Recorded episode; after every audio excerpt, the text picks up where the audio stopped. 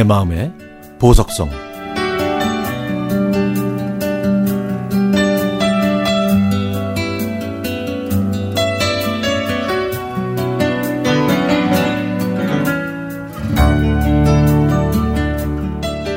얼마 전에 아버지께 효도 신발을 사드렸는데 벌써 달았나 봅니다.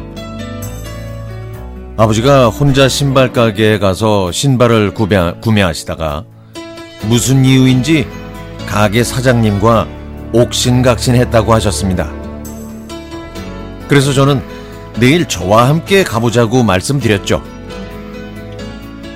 그날 밤 잠을 못 주무시고 늦은 밤까지 이리저리 전화하시더니 그날 있었던 일을 주위 분들한테 분풀이하듯 말씀하시는 것 같았습니다.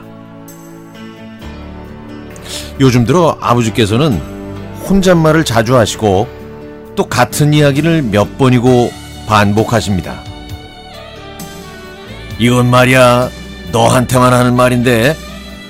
라고 하시지만 저희 형제들에게 이미 벌써 몇 번이나 말씀하셨다는 걸 저희는 다 알고 있죠.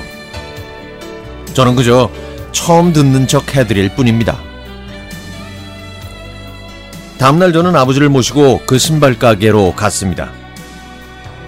사장님한테 자초지종을 얘기했더니 사장님은 아버지가 7만 9천 원짜리 신발을 고르시고는 만 원짜리 두 장을 내셨다고 하면서 저에게 CCTV를 보여주더라고요.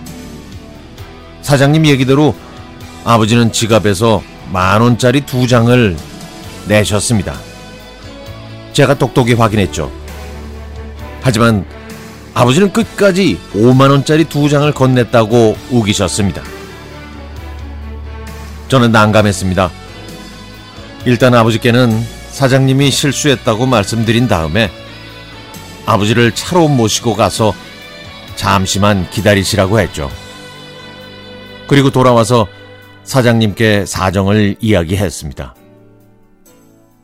아버지가 요즘 치매 증세가 생겨서 저렇게 실수를 하신 것 같다고 양해를 부탁드린다고 말하고 아버지가 고르신 신발을 샀습니다.